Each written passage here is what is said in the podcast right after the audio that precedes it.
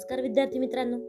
ऐकू आनंदे संस्कार गोष्टी या आपल्या उपक्रमात मी कस्तुरी कुलकर्णी तुम्हा सर्वांचं हार्दिक स्वागत करते. आपल्या या उपक्रमात आज आपण गोष्ट क्रमांक पाचशे त्रेसष्ट ऐकणार आहोत. बालमित्रांनो आजच्या गोष्टीचे नाव आहे नळीची कमाल. चला तर मग सुरू करूयात आजची गोष्ट. एकदा राजा कृष्णदेवराय आपल्या दरबारातील लोकांशी चर्चा करीत होते. चर्चा सुरू असतानाच अचानक हुशारी या विषयावर चर्चा सुरू झाली. महाराज कृष्णदेवराय यांच्या दरबारात राजगुरूंपासून ते इतर अनेक दरबारी तेनाली राम सोबत जळत असत.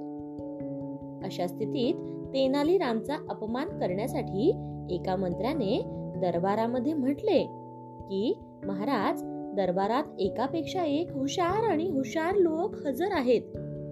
आणि जर त्यांना संधीच मिळत नसेल तर ते तुमच्यासमोर त्यांची हुशारी कशी मांडू शकतील? महाराज कृष्णदेवरायांनी आश्चर्याने सगळ्यांकडे पाहिले. पण कोणता मंत्री?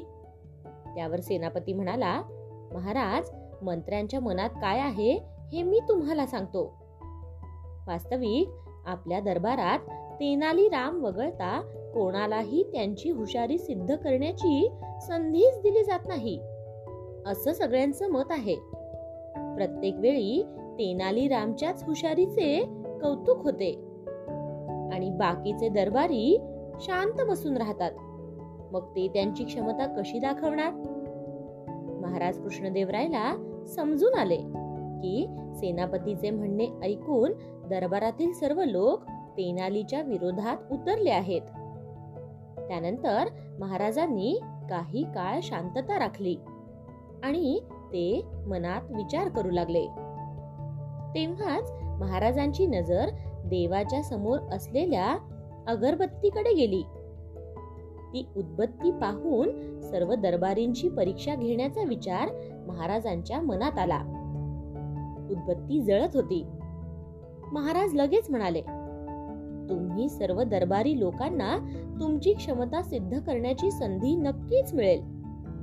जोपर्यंत सर्व दरबारी आपली क्षमता सिद्ध करीत नाहीत तोपर्यंत तेनाली राममध्ये पडणार नाही. हे ऐकून दरबारातील सर्व उपस्थित लोक खूप आनंदी झाले. मग महाराज म्हणाले ठीक आहे. आता मी तुम्हाला काय करायचे आहे ते सांगतो. राजा कृष्णदेवरायाने उदबत्तीकडे बोट दाखवले आणि सांगितले की या उदबत्तीतून माझ्यासाठी दोन हात दूर आणा. जो कोणी हे काम करू शकेल तोच तेनालीरामपेक्षा हुशार समजला जाईल. महाराजांचे हे म्हणणे ऐकून सर्व दरबारी विचारात पडले आणि आपापसात चर्चा करू लागले की हे कसे शक्य आहे? धुराचे मोजमाप कसे करता येईल? यानंतर सर्व दरबारींनी आपली हुशारी सिद्ध करण्याचा आटोकाट प्रयत्न केला. परंतु कोणीही धुराचे मोजमाप करू शकलेच नाही. कोणीतरी धूर मोजण्याचा प्रयत्न करताच त्यांच्या हातातून धूर निसटूनच जायचा. धूर उडून जायचा. जेव्हा सर्व दरबारी हार मानू लागले. तेव्हा एक जण म्हणाला महाराज आमच्या मते धूर मोजताच येत नाही. पण हा जर तेनालीराम हे करू शकत असेल तर आम्ही त्याला आमच्यापेक्षा जास्त हुशार मानू. पण जर तो हे करू शकत नसेल तर तुम्हाला त्याच्याशी आमच्यासारखेच वागावे लागेल. राजा हसला. आणि म्हणाला ठीक आहे. चल तेनाली रामा तू तयार आहेस का? यावर तेनाली रामने डोके टेकवले आणि तो म्हणाला महाराज मी नेहमीच तुमच्या आदेशाचे पालन करत असतो. यावेळीही मी तुमचा आदेश नक्कीच पाळेन. यानंतर तेनाली रामने एका नोकराला बोलावले आणि त्याच्या कानात काहीतरी सांगितले. त्याचे म्हणणे ऐकून तो नोकर ताबडतोब दरबारातून बाहेर पडला. दरबारात सगळीकडे शांतता पसरली होती. तेनालीराम राजाला दोन हात धूर मोजून दाखवतो कसा? हा धुमाकूळ पाहण्यासाठी सर्वजण गर्दी करीत होते.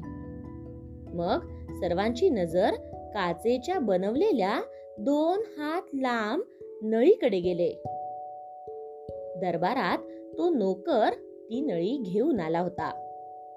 तेनालीरामने त्या काचेच्या नळीचे तोंड अगरबत्तीतून निघणाऱ्या धुरावर ठेवले. काही वेळातच संपूर्ण काचेची नळी धुराने भरली आणि तेनालीरामने तोंडावर कापड लावून ती नळी पटकन बंद केली आणि महाराजांकडे बोट दाखवत म्हणाला महाराज हा धूर दोन हातांनी घ्या. हे पाहून महाराजांच्या चेहऱ्यावर हसू उमटले. आणि त्यांनी तेनालीरामकडून नळी घेऊन दरबारी लोकांकडे पाहिले. तेनालीरामची हुशारी पाहून मग सर्वांचेच डोके शर्मेने खाली झुकले. तिथे काही दरबारीही तेनालीरामच्या बाजूनेही होते. तेनालीरामबद्दल सर्वांना आदर होता. तेनालीरामची हुशारी आणि चाणाक्षपणा पाहून राजा म्हणाला तेनालीरामची बरोबरी होणे शक्य नाही. हे आता तुम्हा सगळ्यांना समजलेच असेल. प्रत्युत्तरात काहीच न बोलणारे दरबारी आपल्या मानाखाली घालून उभेच राहिले होते. गोष्ट इथे संपली. कशी वाटली गोष्ट मित्रांनो? आवडली ना? मग या गोष्टीवरून आपल्याला एक बोध होतो बघा. तो बोध असा की आपण इतरांच्या बुद्धीचाही आदर केला पाहिजे. कोणीही कोणाच्याही हुशारीचा मत्सर किंवा द्वेष करू नये. काय? येते ना लक्षात? चला तर मग. उद्या पुन्हा भेटूयात अशाच एका छानशा गोष्टी सोबत आपल्याच लाडक्या उपक्रमात ज्याचं नाव आहे ऐकू आनंदे संस्कार गोष्टी. तोपर्यंत नमस्कार.